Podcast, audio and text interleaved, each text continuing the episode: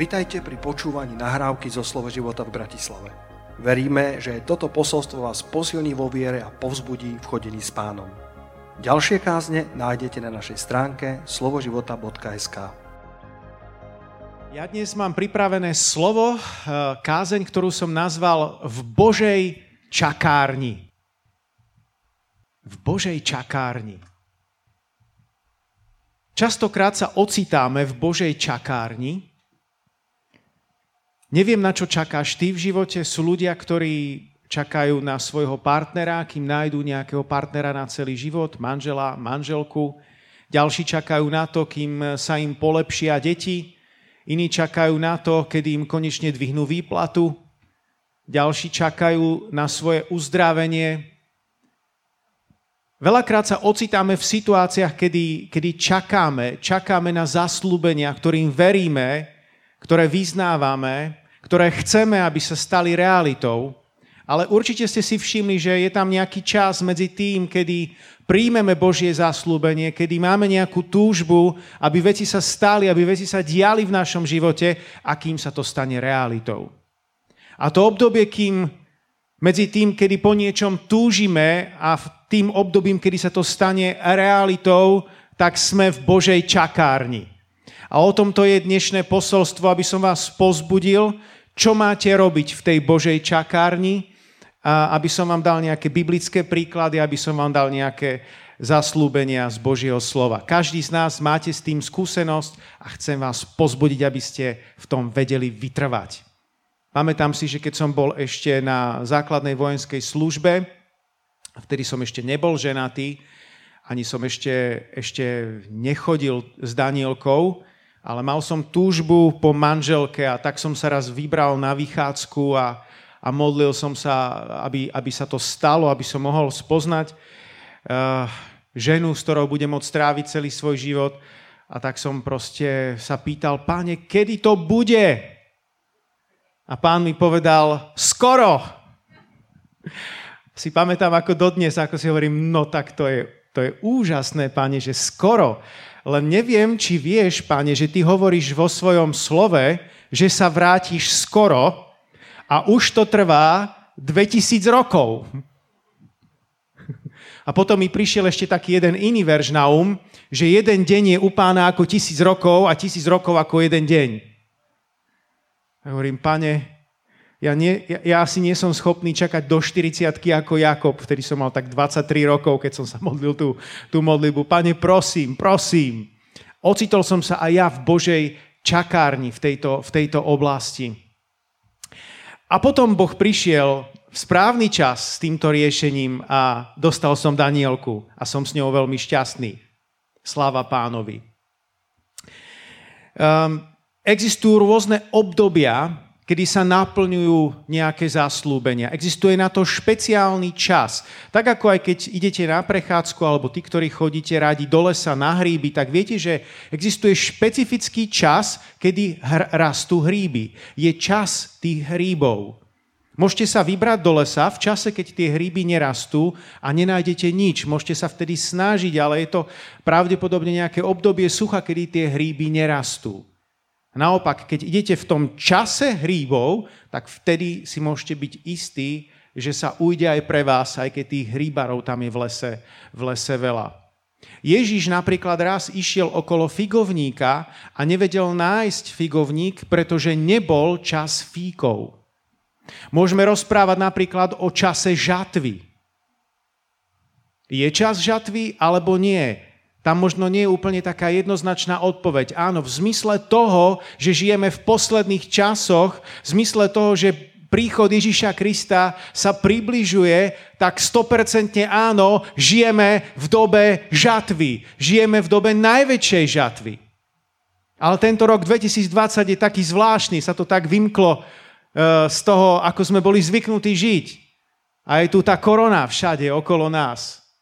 Takže z toho pohľadu je to možno čas rozsievania, kedy možno nie je to čas na veľké stretnutia, veľké zhromaždenia, veľké konferencie, ale čas v rámci osobných vzťahov, kedy môžeš rozsievať Božie slovo a budovať nejaké vzťahy, možno budovať priateľstva iným spôsobom, ako si bol, bol zvyknutý predtým. Ale je zaujímavé, niekto mi minule uh, hovoril, že, že na Google v roku 2020 uh, slovo Boh násobne vzrástlo, vzrástlo to, ako ľudia dávali slovo Boh do vyhľadávača Google. Zaujímavé. To znamená, že ten hlad v ľuďoch rastie, ako prišla celá táto kríza v roku, v roku 2020. Takže to je dobrá správa pre nás. Ľudia majú hlad po Bohu. A ak vy, ak nás sledujete, ak máte hlad po Bohu, tak Boh ten hlad je pripravený náplniť. Hmm. V Božej čakárni máme obvykle dve otázky. Prvá otázka je, ako sa to stane? A druhá otázka je, pane, prečo práve ja? A chcem vám povedať, že ani jedna z týchto otázok nie je dobrá. Ak si budeš klásť tieto otázky príliš často, neurobi ťa to šťastným človekom. Ako sa to stane? Mária si kládla túto otázku, keď jej aniel zvestoval, že porodí Mesiáša. Ako sa to stane, keď ja nepoznám muža? Samozrejme, bola to logická, relevantná otázka k téme. Asi si ťažko vieme predstaviť, že príde, e, príde za tebou aniel a povie ti, e, porodíš Mesiáša a ty povieš, OK,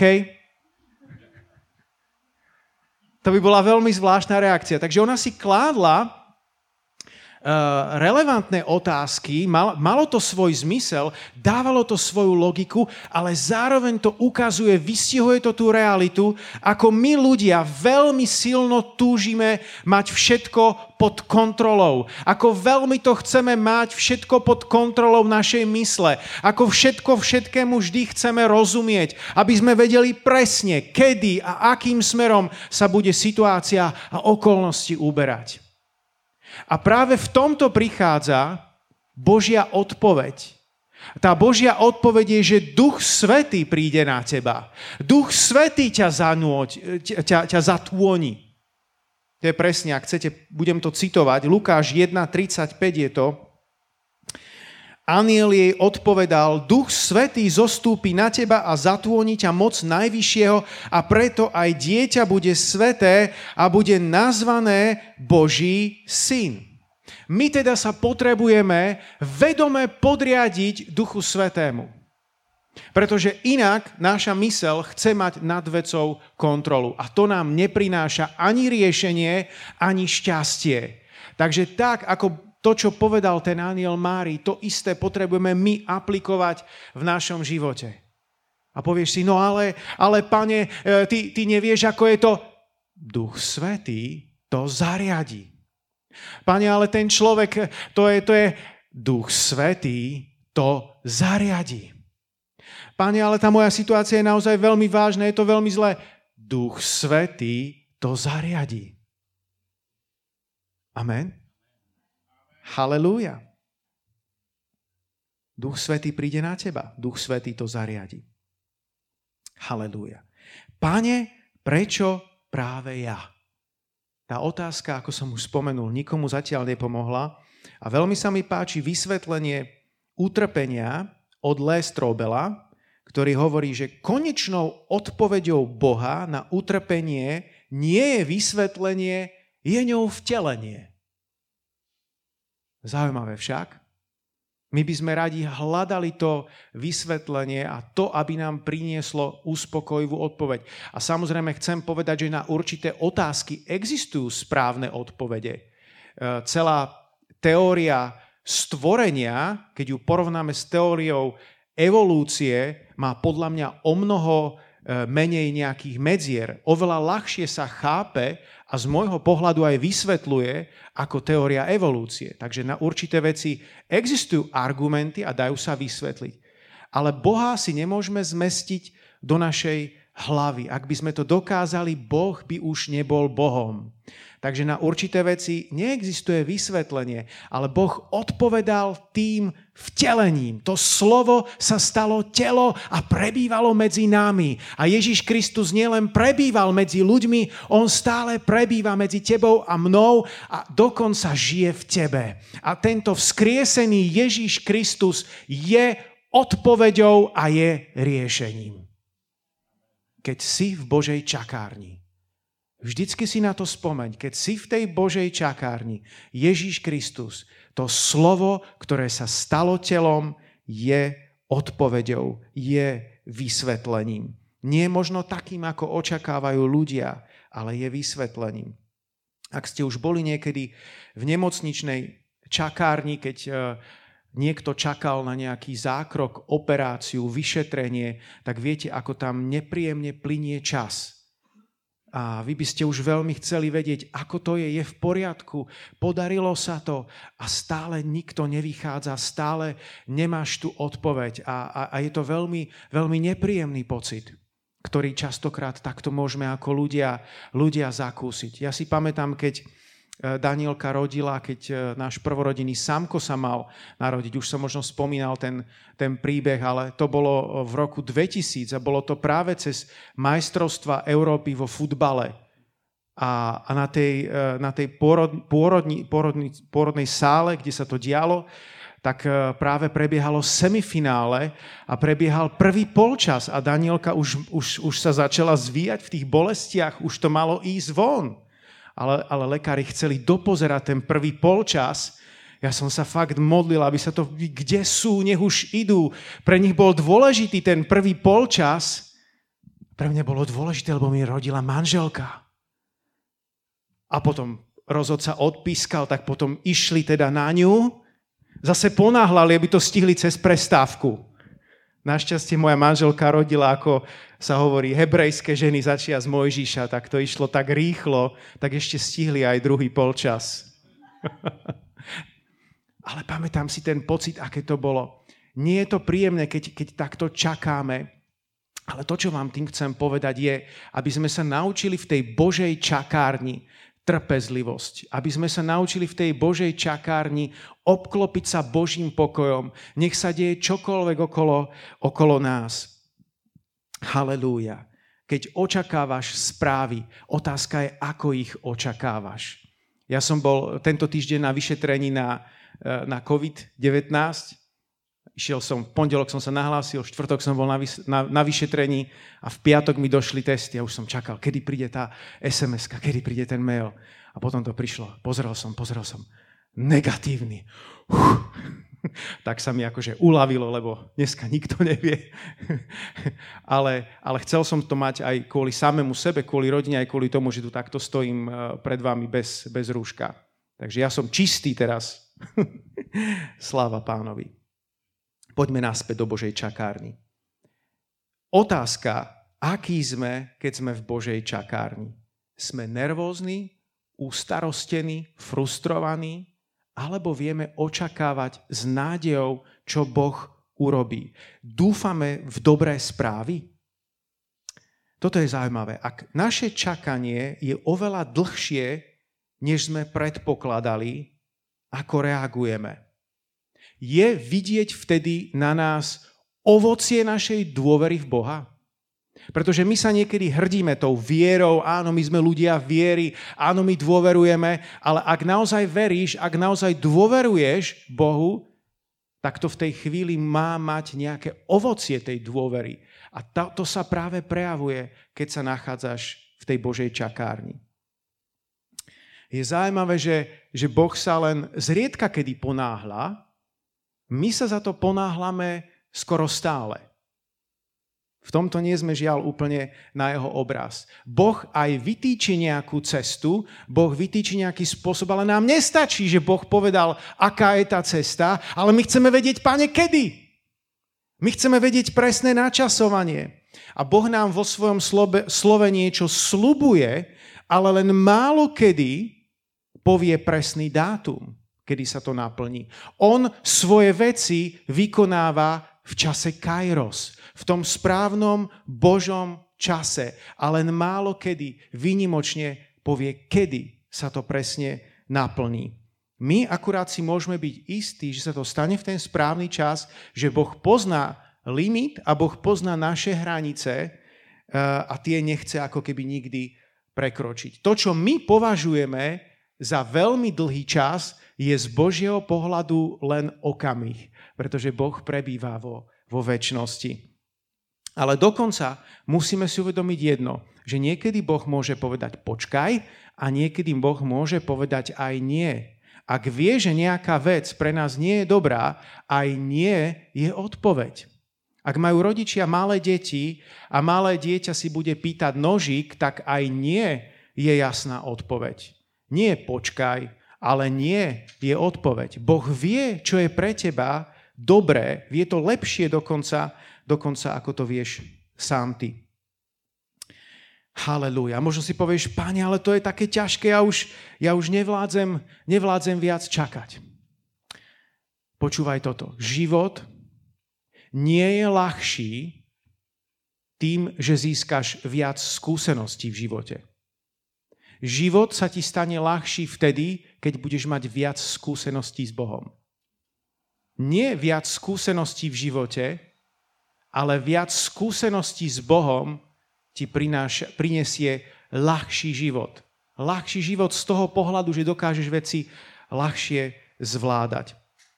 Dovolte mi citovať Joyce Meyer z jej z pripravovanej knihy Neotrasiteľná dôvera. A ona tam píše toto. Trpezlivo čakať však nie je možné, pokiaľ neveríme, že Boží charakter je bezchybný, že Boh je dobrý a že nám svoju dobrotu preukazuje celý náš život. Ak sa nám niečo nezdá dobré, ešte to neznamená, že to nie je dobré. Na konci možnosť poznáme, že to, čo sme považovali za zlé, je pre nás v konečnom dôsledku veľmi dobré. Halelúja. Je veľmi pekne povedané. Iste si viete aj vy vybaviť nejakú situáciu, ktorá sa vám stala, stala v živote. Mne sa napríklad cez leto stalo, e, že na mojom e-bajku sa mi zlomil rám. Je to veľmi nezvyklé, aby sa ti na bicykli zlomil rám, ale tam ako je E, tá tyč, ktorá vedie k sedánke, tak zrazu, ako som išiel na tom bicykli, zrazu sa to ulomilo.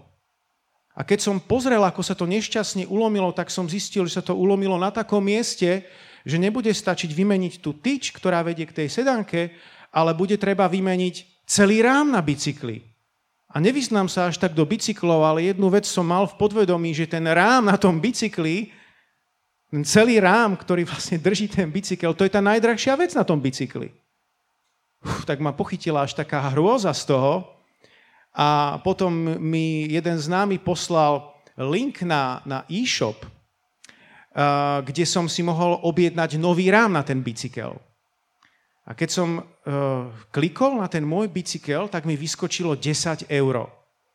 Hovorím si 10 eur, ja som skúšal, ešte som telefonoval niekomu, nie je to chyba, odborník na bicykel mi povedal, to je určite chyba, to nemôže stať 10 eur. Ale potom som rozmýšľal, ak je to chyba, ja to objednám, tak proste strátim 10 eur. Ale ak je to dobré, tak si to proste vyzdvihnem. A oni mi to poslali z Prahy do Bratislavy zadarmo, do predajne. Ja som prišiel do predajne, už som to mal zaplatené. Prišiel som si vyzdvihnúť rám, ktorý som si objednal. Predavač skoro, skoro spadol predo mnou za 10 eur skúmal, či tam nie je nejaká chyba, hovorí, že tak to si kúpim aj ja. Za 10 eur som mal nový rám. A predstavte si, potom neskôr som sa od koho si dozvedel, že, že tam bola nejaká vada uh, a že, že som nebol prvý ani posledný, komu sa, to, komu sa to stalo na tom bicykli. A ten nový rám už bol trošku nejako inak, zostrojený, síce k tomu istému bicyklu, takže teraz sa tam tá vec už nemôže stať, že sa mi to, že sa mi to e, znova rozbije na tom istom mieste. Rozlomí na tom istom mieste. Takže point, myšlienka je tá, že to bolo na začiatku veľmi zlé, keď sa to stalo, ale v konečnom dôsledku som veľmi šťastný a to, ako to je teraz, je to oveľa lepšie. Sláva Bohu. Halelúja. Mária a Marta poslali Ježišovi odkaz, že ich brat Lazár je chorý. Všetci dobre poznáte ten príbeh, je to v Evaníliu Jána 11. kapitole. Nepríjemná situácia, Lazar bol chorý. Čo urobil Ježiš? Zostal ešte dva dní na tom mieste, kde bol a až potom sa pohol na to miesto, kde žili Mária s Martou. A keď prišiel na to miesto, Lázar už zomrel, už bol dokonca, dokonca pochovaný. A potom prichádzajú tie výčitky, páne, keby si tu bol býval, môj brat by nebol zomrel. A druhá sestra hovorí, áno, viem, že vstane v posledný deň. Ale Ježiš hovorí, ja som vzkriesenie a život. Ako je možné, že Ježiš takéto niečo dopustil? Ako je možné, že Ježiš, ktorý je plný lásky, sa tam nevybral hneď, že neutekal? Ako je možné, že sa toto všetko stalo? V zásade verím, že Ježiš mal k tomu aspoň dva dobré dôvody. Ten prvý je ten, že Ježiš naozaj nepatril ku kázateľom, ako môžeme prirovnať ku kázateľom, on bol kázateľ, Biblia hovorí, že nikdy tak nikto nekázal ako Ježiš, takže bol naozaj pán kázateľ, že chcel nám dať príklad, že nemáme žiť totálne uponáhlané životy, kedy nevieme, že nám všetko padá, kedy chceme stihnúť oveľa viac, než sme schopní ako ľudia stihnúť. Je pravda, že Ježiš mal častokrát plný kalendár, že niekde prišiel, kázal a potom slúžil ľuďom a modlil sa za ľudí až do neskorej noci. To je pravda. A na druhej strane uh, nikdy nevidíme, že by Ježiš prišiel za svojimi učeníkmi a povedal, že ja som, ja som úplne vyflusnutý z toho, ja už fakt končím, mňa už toto nebaví. Ja už som úplne frustrovaný. Ja si musím dať teraz dva roky pauzu. Ježiš neprišiel taký, taký, že vieš čo, sorry, ale ja už naozaj nemám na teba čas. Ja už naozaj, nie, nie, nehnevaj sa, nemôžem. Nevidíme, že by Ježiš bol, bol takýto zničený, alebo že by úplne rozdával výčitku e, jednu za druhou a spievali ste falošne a stoličky ste neupratali, kameru ste zapli, tam to funguje. No dobre, nech vás Boh požehná.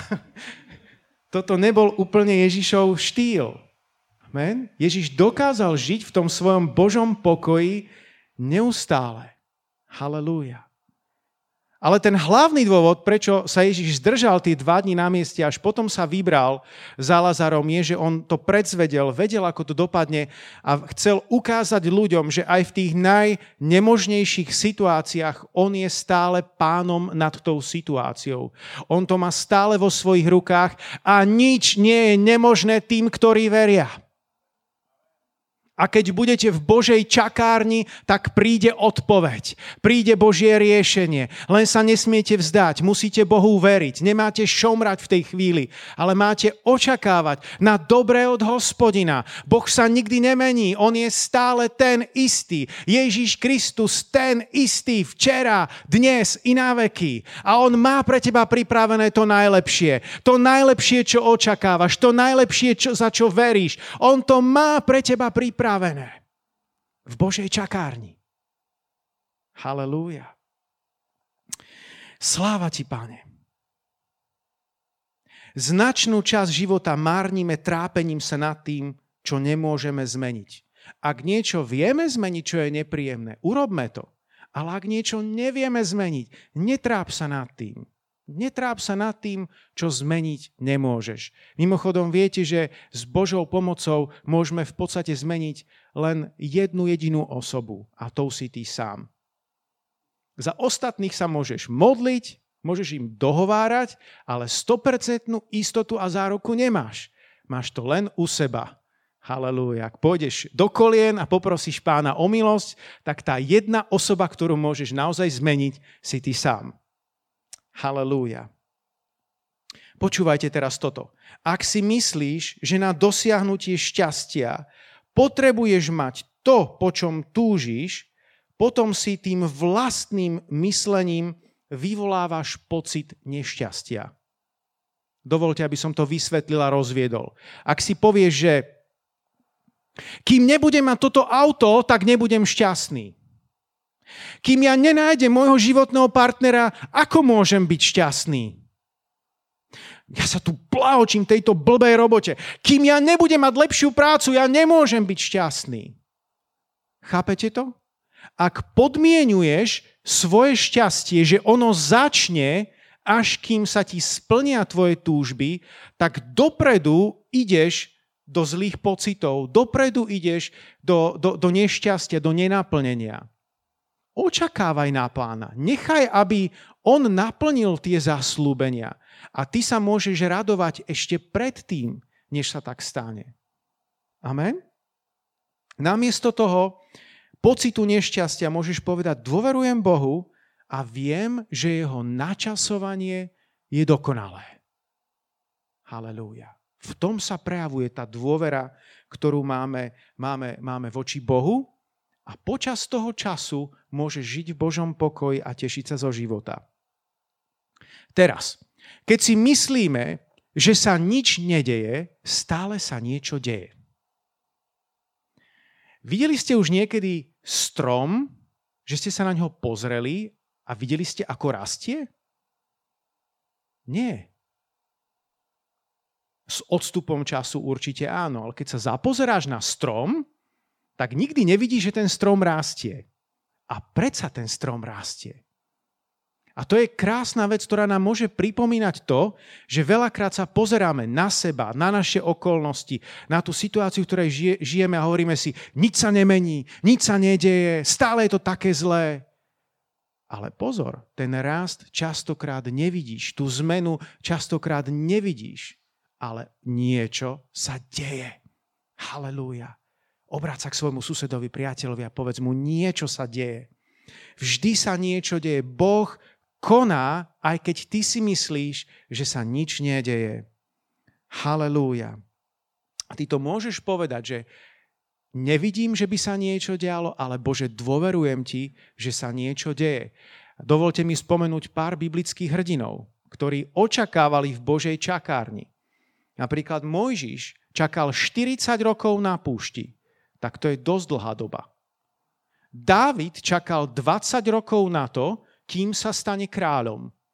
A z tých 20 rokov 15 rokov utekal pred Saulom, ktorý ho chcel zabiť a žil v rôznych jaskyniach a skríšach.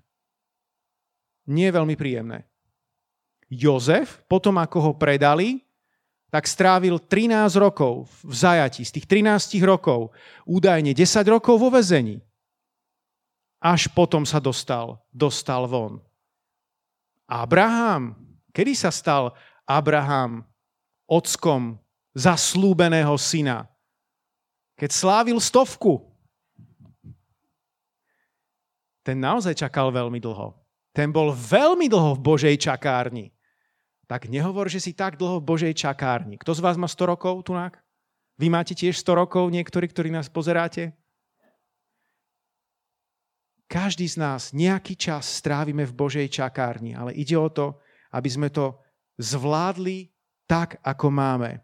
Jedno krásne zaslúbenie, ktoré ti v tom pomôže, je v Žalme 27.14. Žalm 27.14.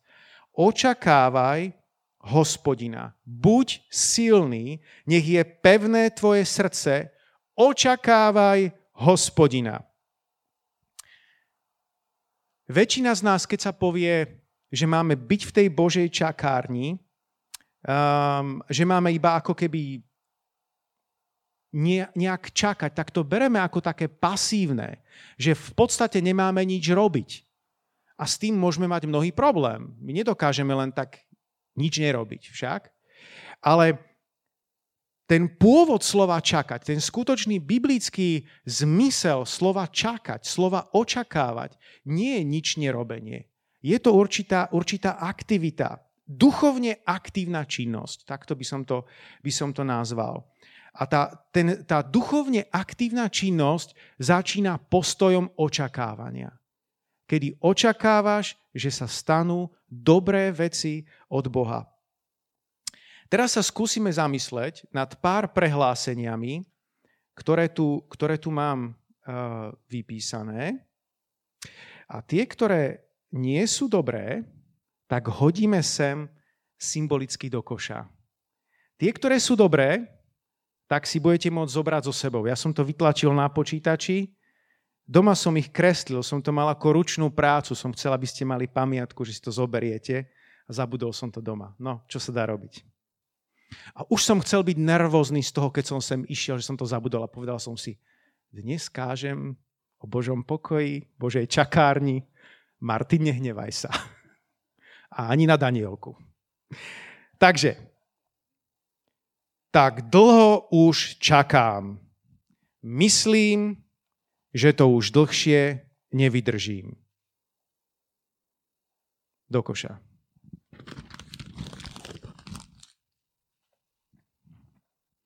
Nič sa nedeje do koša. Mám pocit, že Boh na mňa zabudol.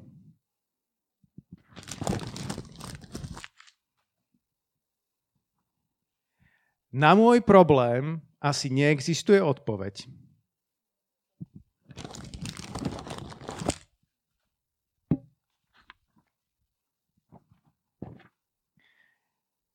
Asi to vzdám.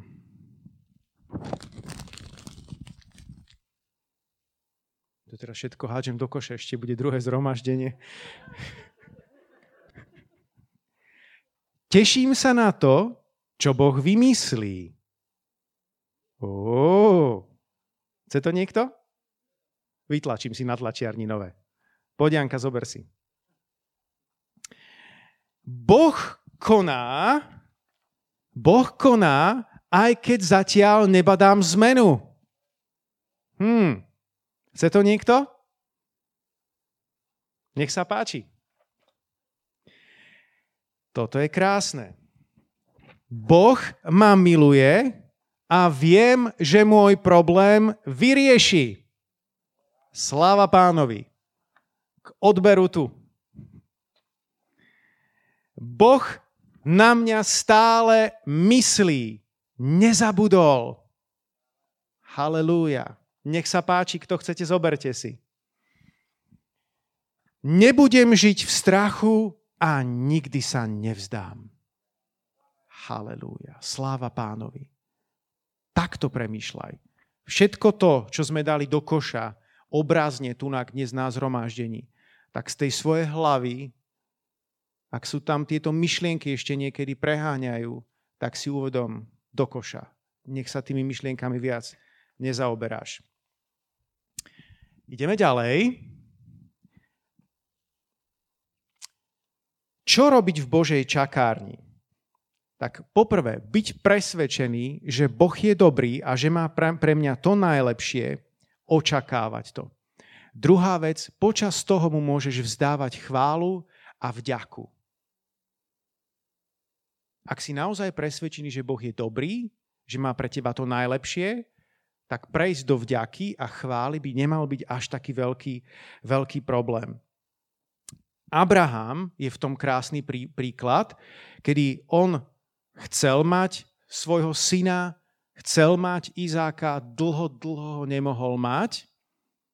A keď už mal, keď sa pozrel sám na seba, tak videl tú nemohúcnosť, videl tú starobu, pozrel sa na svoju ženu Sáru, tak tomu veľa viery nepridalo, keď už mala takmer 90 rokov. Ale potom bol posilnený vo viere, dajúc slávu Bohu. Halelúja. Amen. Chvála je v podstate rozprávanie o Božej dobrote. Neviem, či takúto definíciu ste niekedy počuli, ale mne sa páči. Chvála je rozprávanie o Božej dobrote. Už bol niekedy v minulosti Boh k tebe dobrý? Tak rozprávaj o tej Božej dobrote, ktorú má Boh ku tebe. A potom je tu ešte jedna posledná ingrediencia, ako môžeme prežiť v tej Božej čakárni správne.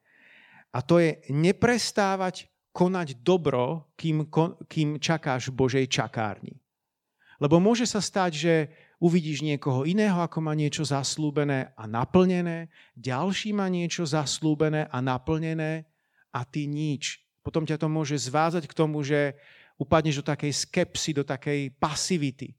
Neprestávaj konať dobro, keď si v Božej, Božej čakárni.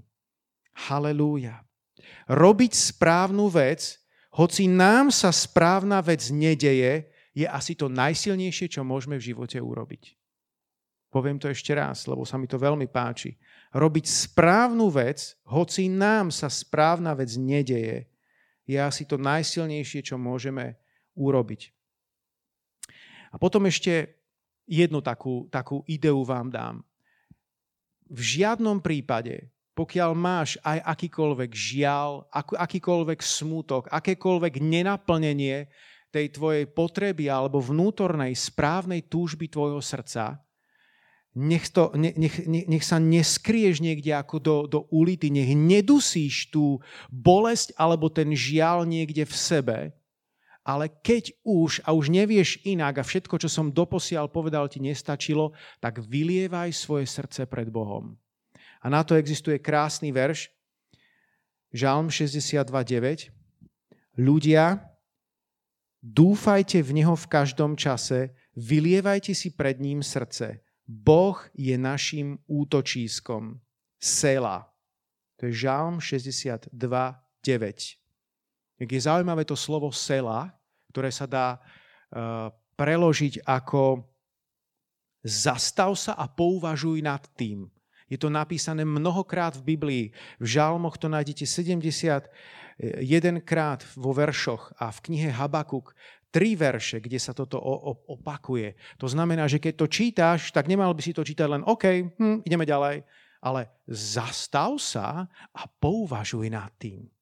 To je pekné však.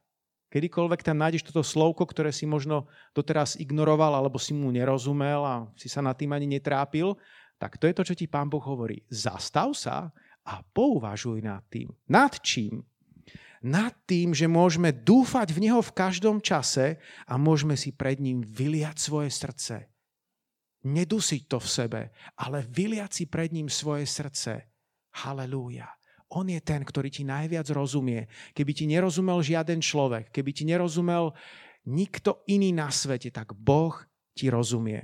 Halelúja.